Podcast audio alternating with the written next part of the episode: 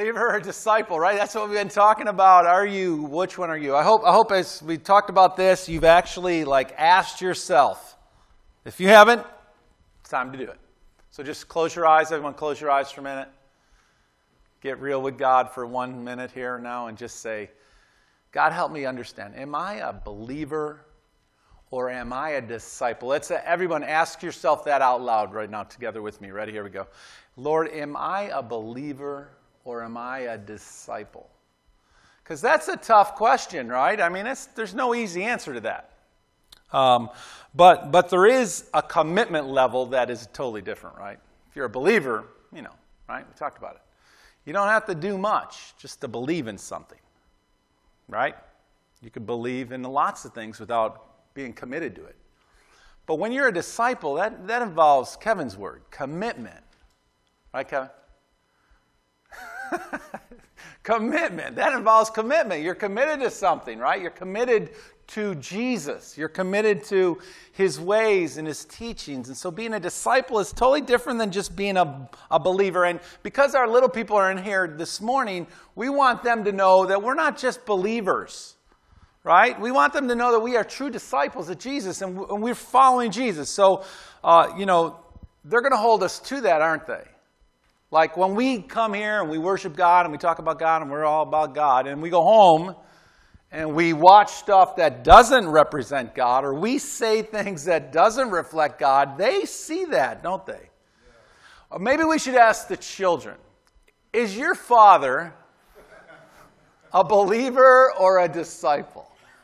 Oh, we won't ask the children. You might want to ask your kids when you go home. Am I a disciple? Ask your little eight year old, Am I a disciple of Jesus or am I a believer? They'll tell you, right? They're, they're pretty honest. Right? They'll tell you. So when you're just when you're a disciple, these are some of the things we talked about. Jesus is number one. He's everything for us, right? We are sheep, right? And we have a shepherd who loves us and leads us and guides us. Uh, when you're a disciple, the teachings of Jesus are above every other teaching out there in the planet, right? Those are the ones we're going to hold on to. What Jesus said and what Jesus taught and what Jesus did. Those are the things we're going to hold on to. We're going to love one another because that's what disciples do, right? They love each other. And love is action, right? It's not just words, it's action. Love is doing. And we're going to walk by the Spirit of Christ and in the Spirit of Christ. And we realize that as disciples, He's the master, we are not. He's the boss, we are his servants. We're his children. He is master. We are not. And then also last week we talked about as a disciple, we're going to we're to we're to push ourselves. We're going into strict training. We're going to do things God's way and we're going to we're to keep ourselves in check with God, right? That's what we want to do because we want to reflect God. We want the world around us to see a true reflection of who God is living in little flesh me, right? As messed up as I am, I'm going to do my best to line myself up with God, His Word, let His Spirit work in me, and reflect Him the best that I can. That's what we're going to do. I'm going to train myself to live godly, a godly life. So today we're in Galatians. If you have your um, Bible, turn to Galatians. And um, Paul is teaching in this uh, letter. Yeah, we're not there yet. Paul is teaching in this letter um, in Galatians chapter 5. And uh, and, and he's teaching about a couple things. First of all, earlier in the chapter, he's teaching about freedom. Like the freedom that we have in Christ, right? This freedom that we have in Jesus, free from stuff, free from religion, free from like the law, because in Jesus we are we're lined up with him and we're free from the religious stuff of the world and we're free in him. And he also goes on to talk about how living uh, living by the spirit that that's how we live our life by the spirit of god that spoke the word into existence that is from heaven that lives in us now and we're going to live by the spirit of god and and he says in verse 16 of that chapter he says walk by the spirit that's what he calls us to do as disciples we're going to walk by the Spirit of God, not by the law, right? Not by anything else, but, but by the Spirit. So we come to verse 22, and here's what it says Galatians 5, verse 22. But the fruit of the Spirit is love, joy, peace, forbearance, kindness, goodness, faithfulness, gentleness, and self control. Against such things there is no law. Those who belong to Christ have crucified the flesh with its passions and desires. And since we live by the Spirit, let us keep in step with the Spirit. Let us not become conceited, provoking and envying each other. So when you're a disciple, here's the word, you are fruitful. You are fruitful. When you're a disciple, you are full of the fruit of God. Now, people are full of lots of things, but as a disciple, we want to be full of the fruit of God, like juicy fruit full, right? That's what we want to be. Just like oozing Jesus. Right? I mean, that's what a true disciple is, right? When, when you meet somebody who loves the Lord and you can just see it written all over, it just oozes out of them. They don't have to say, I love the Lord. They don't have to wear a t shirt. You could just tell in a few moments that they love God, that how they talk, how they, uh, how they uh, interact, you could tell. They're just oozing with the Spirit of God in their life, and they are full of the fruit of God, and it just kind of comes out. And so that's what Paul talks about in this little section about the fruit of the Spirit. And, and then this fruit is several things. In verse 22, verse 22, the fruit is of the Spirit. So remember that. Circle that. In fact, in your Bibles, just circle that, that the fruit, it says, but the fruit of the Spirit. Circle those words. The fruit of the Spirit, right? Because this is not like fruit from somewhere else. Right? This is the fruit of God. And it's, it's, it's spirit driven, right? The Spirit of God is the driving force or the producing force in us. It's His fruit, the Spirit's fruit. And the Spirit is not just some power, the Spirit is not just some force. The Spirit is a person, the person of God, right? In the form of a Spirit. He is the Spirit, and He's living in you. That's awesome, isn't it? So, this fruit is a couple things, four things I want to share with you, and then a couple other tips, and we're going to move on. So, this fruit, number one, is this this fruit comes from the soil of heaven, it's straight from God. That's what he says. It's the fruit of the Spirit, right? It's not from the, the world. It's not of this planet. It's not by chance. It's not made up by man. This fruit comes from God, not of the world. It's the fruit of the Spirit, and the Spirit is not of this world. So there's a big difference between that fruit of the Spirit and any other fruit on the planet, right? It's from the soil of heaven that has come to grow in us. That's out of this world kind of fruit, right? It's like totally different than what we're, we're used to, or what we know of, or what we see in this world. In verse 23, number two, look at this. The fruit is not subject to law. So the fruit of God is not subject to the law. He says, against such things there is no law, right? Because because this fruit is from above, it's from heaven. This fruit is subject only to the kingdom of God, right? That's where this fruit comes from, and that's what this fruit is doing. It's, it's living in the fruit of the Spirit, and that overrides or is greater than living by the law. Because the law, all the law was put in place for was to show us, number one, that we're sinful. Right? The law, all the law did was reflect us that we're messed up. We've blown it. We've broken it. We've all fallen short. And what the law did is help us to realize that, that we are sinful and we are in need of God. But the fruit of the Spirit is not subject to the law. And when we're in the fruit of the Spirit and the Spirit of God is living in us, then we are, we are responsible to God. Right? The fruit of God living in us, moving in us, is no longer subject to the law. Right? The fruit, in a sense, takes us back to, to what God intended for us, right? In creation, being made in the image of God, the fruit of God intended to grow in us from the very beginning, and we broke that off and we we failed. And so the law was put into place to, to guide us back to God, right? But this fruit that the Spirit of God wants to grow in us, this fruit of the Spirit that is from the soil of heaven, is not subject to the law. By that fruit, we are safe. In verse 24, number three is this it is the opposite of the flesh, right? Right? It's the opposite of flesh. So there's flesh fruit and there's Spirit of God fruit. And they're in totally opposite parts of the world, right? We, we're either living by one or the other. Most of us, before we came to know Jesus, we were living by the fruit of the flesh, right? You know what that's like.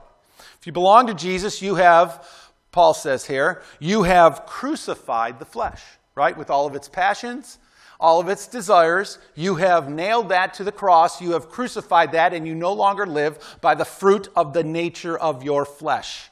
But now you're going to live according to the Spirit of God, and the fruit of the Spirit of God now growing in you, living in you. The fruit is not about what you can do for God. A lot of times we think bearing fruit means winning people to Jesus. And, and while that's part of what God has called us to do, the fruit of God is the Spirit of God growing the fruit of God in you. That's God's, what God's doing in you to produce fruit in you so that you can, you can be a true reflection of His creation, right? Of who He is, of, of His image in you. So there's really no comparison between the flesh fruit and the spirit fruit. There's no comparison. We all have tasted of this flesh fruit, right? We know what that's like. Right? It's eat, drink, be merry kind of thing. It's, it's, it's fun for a while, but it has no root. It, it's all about pleasure and self satisfaction. But the fruit of God is so much deeper than that. When you taste the fruit of God and the Spirit of God living in your life, you will never go back to that other fruit. You know what I mean? It's like eating from the garbage can, right? That's what eating the flesh fruit of the world is like compared to the fruit of God. It's like there's no comparison.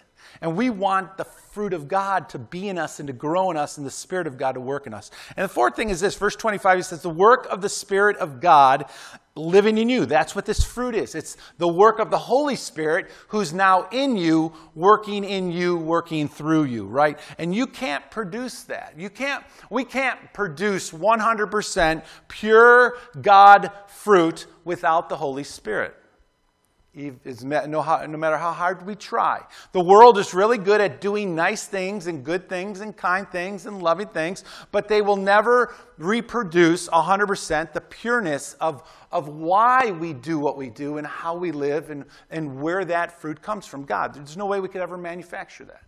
Can't fake it. We can kind of come up with things that look like it, and we can steal ideals from, ideas from God in this world, but we will never do it for the, the correct reasons. You, you, you, whatever the cause may be out there, whatever good cause that you can think of, the motive behind it is always about us. It's about people. It's for me. I do it because I feel better, right?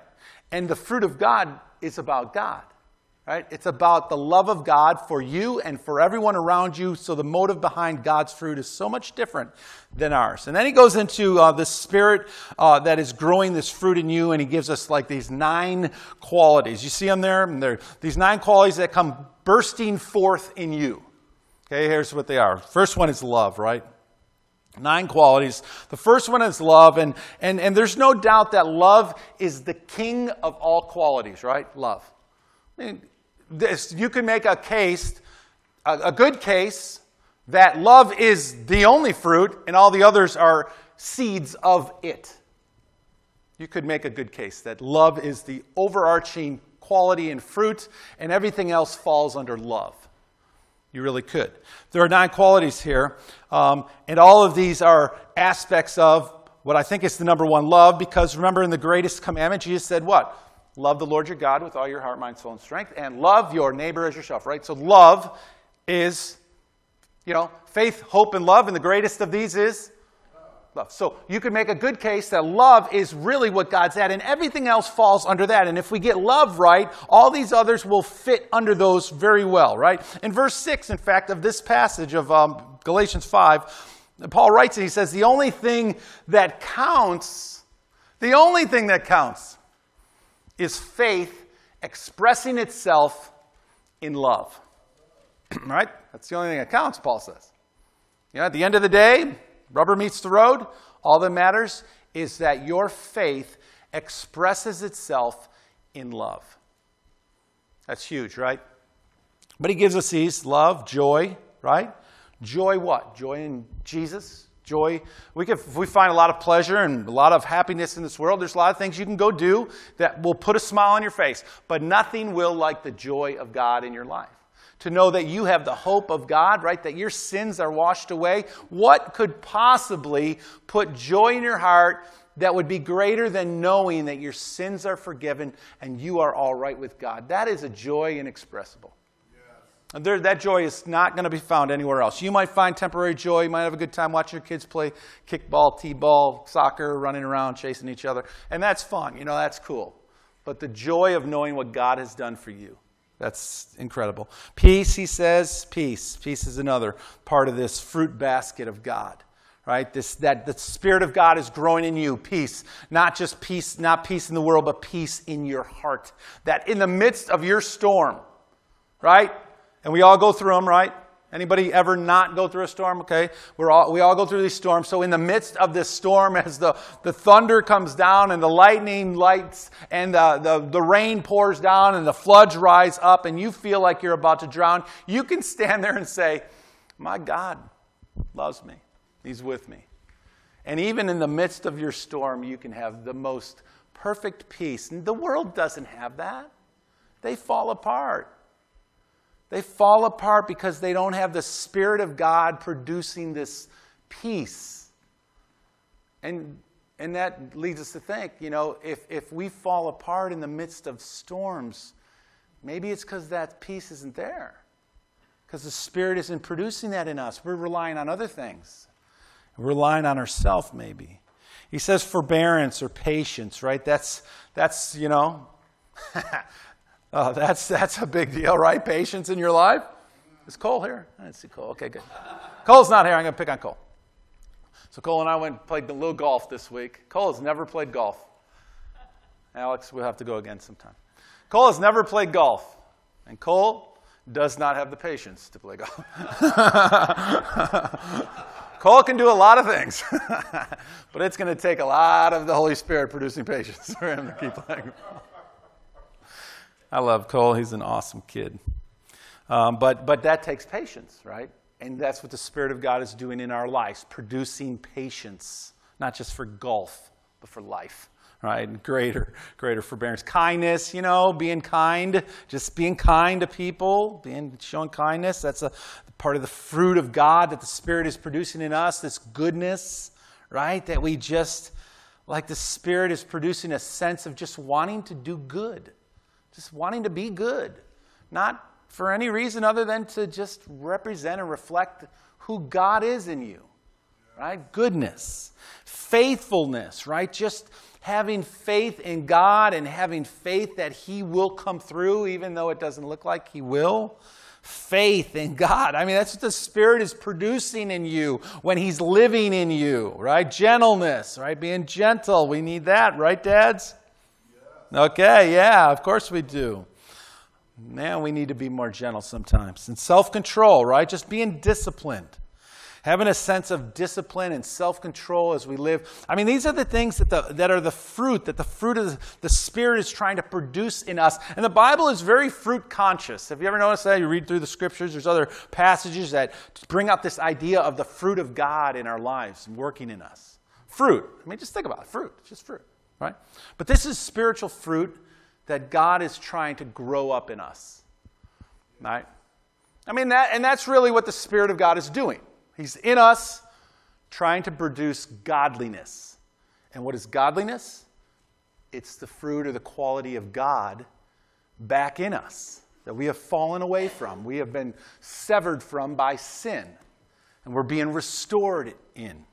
And so the Holy Spirit is in us trying to produce the fruit of God. And when you're a disciple, what happens is bearing fruit, as you continue to grow in Christ, bearing fruit becomes natural, right? It's a natural thing. It should be a natural thing, right? It's God's original intention for us from the beginning. And now the Spirit of God is living in us now. We've invited Him in. We've been washed from our sins. He's in us now, and He's trying to restore us back to God's original intention in us. His fruit was created to grow in us in creation as we were made in His image. And we, we, have, we have hurt that. Sin has affected that, and the Spirit is trying to reproduce that. And, and, and, and everyone wants good fruit, right? Uh, everyone wants like, like natural, organic, grass fed food, right? That's what we want. All right? Uncaged chickens, eggs. That's what we want. I don't want my eggs to have gone through any stress. Isn't that nuts? That's just crazy. Crazy stuff. We live in a weird world, I'll tell you what. Stress free chickens. I'm going to ask, you know, did this chicken have any stress? So it's true, though, right? I mean, it's people. You talk to people, oh man, I'm organic, all organic. Okay, good. Uh, when the Spirit of God is working on us, His, his natural work, his na- the Spirit of God's natural work is to produce like this God's fruit in us. That's what he's doing. That's what he's trying to do in your life, right? He's trying to produce this fruit. And according to John chapter 15, um, the scripture says we will bear fruit, right? It'll be a natural thing. When Christ is in you, you will bear fruit. In fact, Jesus says like this He says, I am the true vine. And my father is the gardener, right? Another passage that talks about this kind of growth and uh, this, this, this culture. And he says, He cuts off every branch in me that bears no fruit. You don't bear fruit, chopped off, right? While every branch that does bear fruit, he prunes, right? So that it will be even more fruitful. I mean, that's what the Spirit of God in your life is doing in you. So you got to keep asking yourself is it happening? Am I producing the fruit of God? Is the Spirit of God producing fruit in me?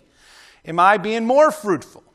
See, and you can't manufacture this stuff. You can't fake it. You can try. You can fake people out, but you're never going to fake God out, right? This is a natural thing that happens when the Spirit of God is working in your life, right? He's either in your life working or he isn't. You can't fake this stuff, right? You can't make it up.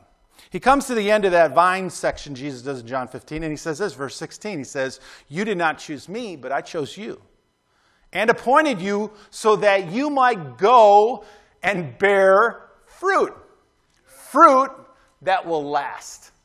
So, this is God fruit. This is good fruit. This is the kind of fruit that's going to last forever. This is not like you did some nice thing on the planet that is going to come to an end. This is God producing something in you that is eternal.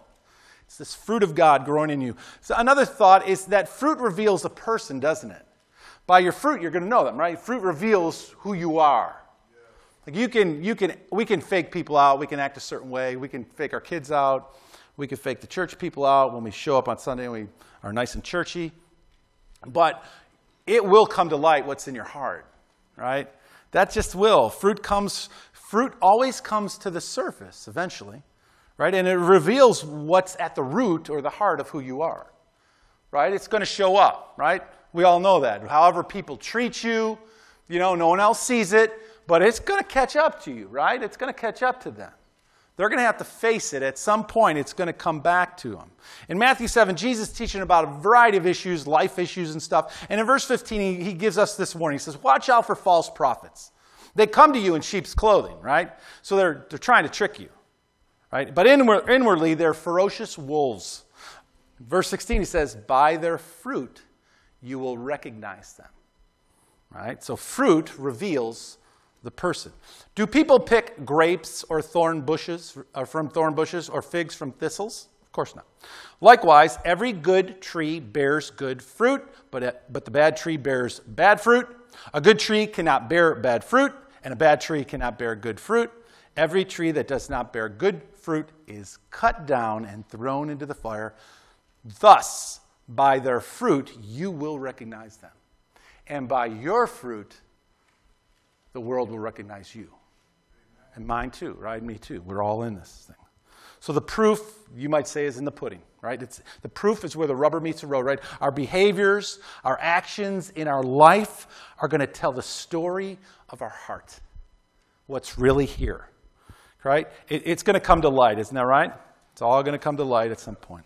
And the last thing is this a disciple, a disciple of Jesus who is going to produce good fruit you know, surrenders to God, just surrenders to the Holy Spirit and let the Holy Spirit come live in you and, and is rooted in the truth of Jesus. That's, that's how it's going to happen.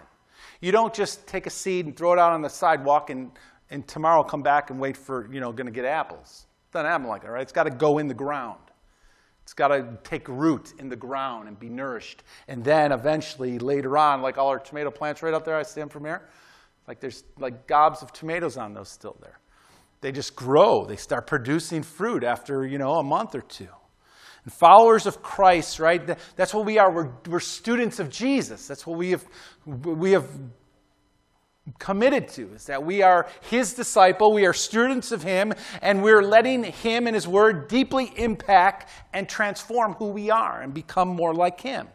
So what we're trying to do is be rooted in jesus because if we're rooted in jesus we're going to produce fruit right? But if you're not rooted in jesus you'll never produce god fruit. You'll produce other fruit but not god's fruit. And what i want is god's fruit right we want the fruit of God growing in us. Psalm 1, great passage, right? Psalm 1 Blessed is the one who does not walk in, the, in step with the wicked, or stand in the way that sinners take, or sit in the company of mockers. So, to get that, right? Don't, don't surround yourself by people who don't live for God. Impact them, but if you hang out with them and you make them your close friends, you're probably going to become like them. Scripture says don't do that. Pick your friends wisely, especially the ones that you're going to spend time with the most. Be careful that you are not putting yourself in a situation where you're going to be uh, shallow in your roots with God and always stay on the surface. Verse 2 he says, "But those who but whose delight is in the law of the Lord." That's that's the person who is blessed who delights in the law of the Lord, who meditates on his law day and night. Verse 3 that person is like a tree planted by streams of water, which yields its fruit in the season, whose leaf does not wither. Whatever he does prospers. Whatever he does grows. Why? Not because he's a beautiful fruit tree, but because he's rooted. He's rooted in Jesus.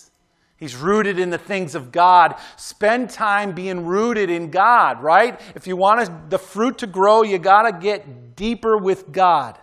How awesome is that, right? That there's lots of fruit in a person who is rooted in Jesus. Whatever he does prospers. Just prospers. It grows, right? Isaiah, I love this verse. This is the last verse we're going to share. Isaiah 37. Isaiah is speaking for the Lord to Hezekiah, and he says these words in Isaiah 37. He says, Once more, a remnant of the kingdom of Judah will take root below and bear fruit above. That's so good, right? I mean, that's, that's us. You don't bear fruit above unless you take root below right? And that's what God is calling us to do, to take root below, so that the Spirit of God who lives in us will produce fruit above, that the world will see and glorify God. So when you are a disciple, when you are a disciple, you are fruitful. It just will happen naturally. You'll just produce fruit. And so what we're trying to do is just surrender ourselves to the Spirit of God and to.